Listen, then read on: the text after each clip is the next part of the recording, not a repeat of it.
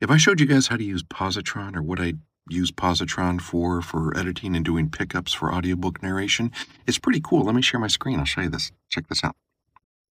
Okay, this is what they call pickup packets. This is what you export after this is after Pozotron has gone through your script and has found errors. And so here's number 20.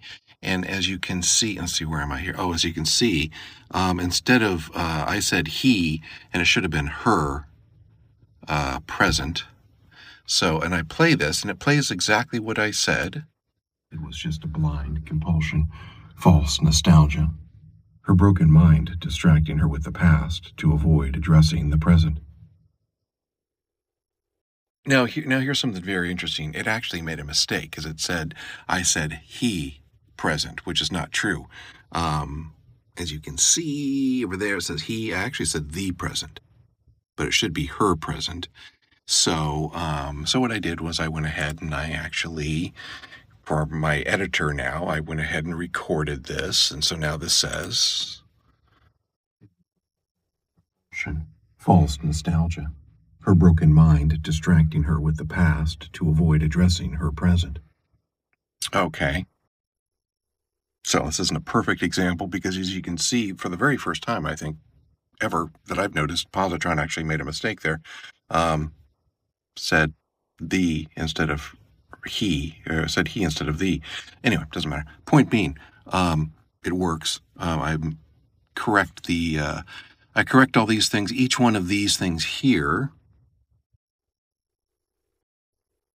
is just another. Uh, I do this all in one file. So like this one right here, 17. We keep the old yearbooks in the basement archives, Senora Cortez said. And for instance, for that one, I said senor instead of senora, so I had to make that correction. And, you know, Pozotron caught it, and fantastic. So it caught a different language, even caught a mistake in a different language. Um, yeah, so that's what I do, and I correct these. So I had uh, 30 errors in 20 chapters or something crazy like that. Anyway, I make a lot of errors. I think I even had more than that. I don't want to get into just how many I had, doesn't matter. Point being, my editor's really cool with it. So he takes all these and he individually plucks each one of these things out.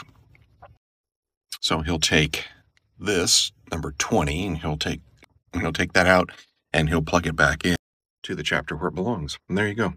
That's how we work with editors. One of the ways.